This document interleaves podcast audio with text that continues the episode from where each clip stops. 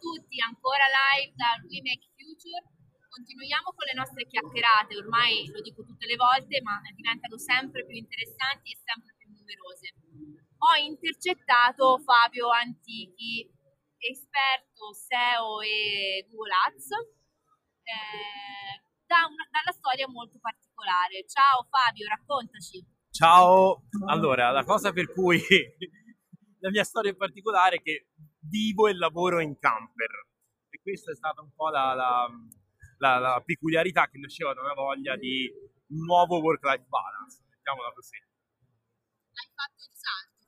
Ho fatto il salto in, in realtà senza, come si può dire, io non ero una persona che aveva un camper già da prima, non, ignoravo completamente quel mondo, mai avrei immaginato di fare questo tipo di percorso. Ci sono arrivato per gradi, io semplicemente dopo il Covid, dopo tanto tempo chiuso, eh, avevo voglia di girare, di apprezzare un po' più il territorio e soprattutto, soprattutto durante il Covid, per chi come noi appunto opera nella SEO, nell'advertising, il lavoro che mi piace tantissimo, però serviva tantissimo nella mia vita e volevo un po' invece tornare a scoprire il territorio, a andare piano in alcune cose. Sicché avevo pensato di prendere un camper un po' per gioco, no?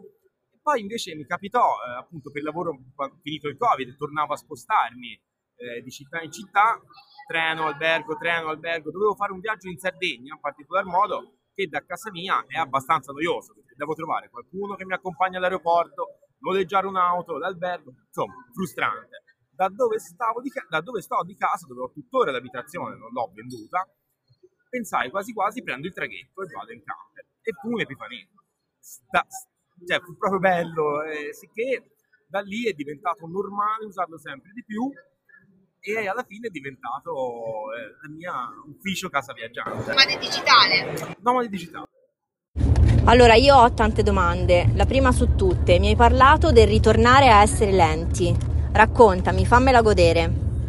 Allora, la prima cosa che devo dire è che eh, ho sbagliato, perché come sempre il cambiamento parte da noi stessi. Se cambio casa, ma mi porto dietro i miei problemi, sono lo stesso di prima. Quindi questo, la prima cosa di cui mi sono accorto è che avevo sbagliato andare in camper da una parte è vero mi metteva in dei posti magnifici, però se la mia giornata lavorativa era comunque molto impegnativa, di fatto guadagnavo poco. Guadagnavo il fatto che eh, non avevo più il tempo di andare e venire, che ero già nel luogo dove volevo essere, ma valeva praticamente solo sul tardo orario.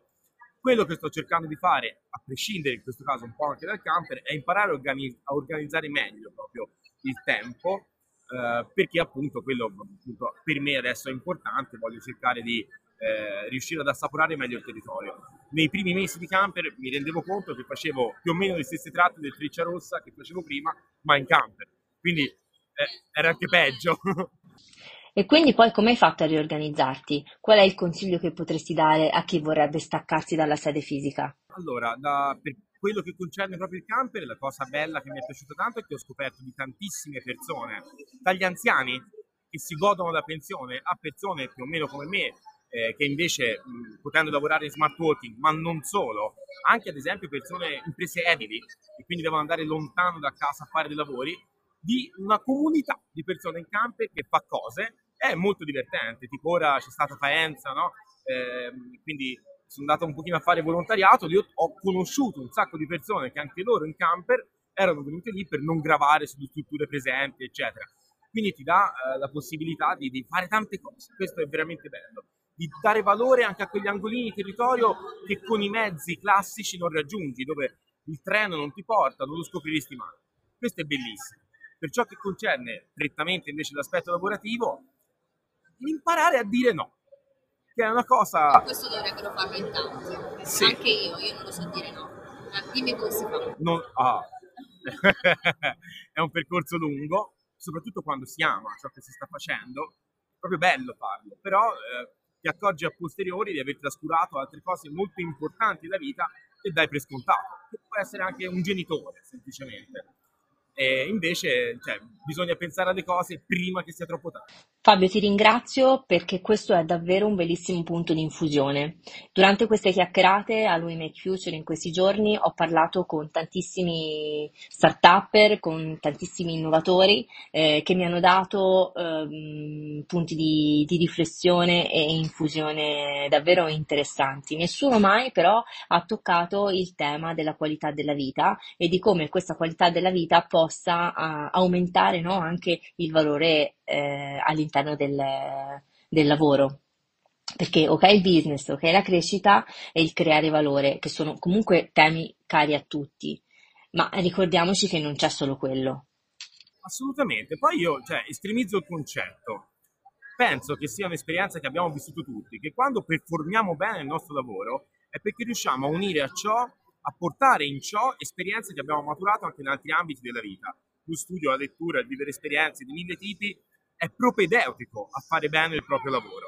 Se si toglie lo spazio a questi ambiti della scoperta, eccetera, irrancidiamo come professionisti. È, è, è un investimento su noi stessi e sulla qualità di ciò che facciamo fare altro. Assolutamente, perché normalmente a riposo ti rendi conto di come lavorare meglio in ufficio. Adesso passerei a un altro tema, perché tu sei un nomade digitale, ma sei anche un esperto SEO e Google Ads siamo qui al We Make Future, ci sono tantissimi speech di persone eh, di, di, caratura, chiaramente, eh, che affrontano temi a te affini e che credo ti interessino molto. Volevo sapere qual è la tua percezione sulla giornata e anche quali sono le novità e le innovazioni che hai percepito e che pensi che ti porterai a casa. Allora, bella domanda. È un evento grandissimo, ci sono tantissime cose di tantissimi livelli, per cui secondo me eh, vale sempre la pena venire qua, perché se è un argomento a me nuovo, troverò speech basilari che quindi me lo introducono. Se è un argomento che conosco bene, qui trovo tutti i maggiori professionisti. Quindi c'è il secondo evento, quello in corridoio, dove impari tante cose anche lì. Le cose che mi porto a casa, beh, c'è stato modo secondo me di approfondire e pensare meglio ad alcuni ambiti che vabbè, ormai sono quelli di cui tutti parliamo. L'intelligenza artificiale in primis, che arriva ovunque, fa sempre più cose, Secondo me, vabbè, con tutte le luci e ombre che può avere, comunque uno strumento da un punto di vista professionale dalle enormi capacità e quindi va reso pane quotidiano. Dobbiamo essere estremamente agili nella sua gestione perché appunto sarà sempre di più eh, onnipresente e questa cosa mi fa anche abbastanza piacere perché effettivamente a me mi sta dando soddisfazione. Dall'altra quindi nel mio caso specifico per ciò che concerne quindi in particolar modo Google Ads e la SEO il fatto che dobbiamo drogare degli algoritmi, cioè fornirgli dei dati affinché essi vadano a pensare ciò che a noi fa comodo che pensino. Questa cosa qua è sempre più importante perché appunto l'arrivare di tanta I toglie un controllo diretto e manuale. Il controllo avviene sostanzialmente lavorando sui fianchi, quindi fornendo delle informazioni che lo portino dove noi vogliamo. Non so se sono riuscito a spiegarmi bene. Quindi allora, ricapitolo per vedere se ho capito e così nel caso avremo modo di disambiguare. Allora, l'intelligenza artificiale, tema super dibattuto, è al centro di tantissime critiche sul tema dell'automazione, sul tema del togliere lavoro ai tecnici. A mio avviso, e credo quindi anche a tuo avviso, il punto fondamentale resta poi l'impostazione che gli dà il tecnico. Sì, assolutamente sì. Cioè, secondo me l'AI è un tema veramente ampissimo. Se ci mettiamo a parlare di geopolitica, possiamo dire, ah, ma cavolo, dall'altra parte del mondo potrebbero fare una I con cui influenzano il nostro modello di pensiero. Boh, ci sta. E, però è un tema diverso che... Esatto, cioè, noi eh, da un punto di vista prettamente di tecnico, questo qui è eh, un cambiamento che avverrà, che io sia favorevole o contrario. Dal momento che avverrà, devo renderlo uno strumento a me alleato, perché se, muovo, se mi muovo in opposizione mi travolgerà portandomi via con sé. Quindi eh, secondo me comunque dà davvero modo di fare tante cose in maniera estremamente veloce e anche più raffinata, perché ci permette di analizzare enormi volumi di dati che poi starà a noi interpretare. La nostra attuale intelligenza artificiale non è realmente intelligente, è però davvero molto potente. Penso che ci sorprenderà, eh, probabilmente noi stiamo parlando con il primo aeroplano dei fratelli Wright nel 1911, 30 anni dopo erano normali le compagnie aeree eh, quindi probabilmente nell'arco di pochi anni vedremo tante cose cambiare. Teniamoci pronti. Teniamoci pronti e nel frattempo viaggiamo. Certo. Certo. Grazie Fabio per questa bella chiacchierata. Grazie a te. Mi fermo qua e vi lascio con questo punto di infusione. Ritroviamo il tempo per fare quello che ci piace e arrivare a lavorare meglio. Grazie ancora. Ciao. Ciao.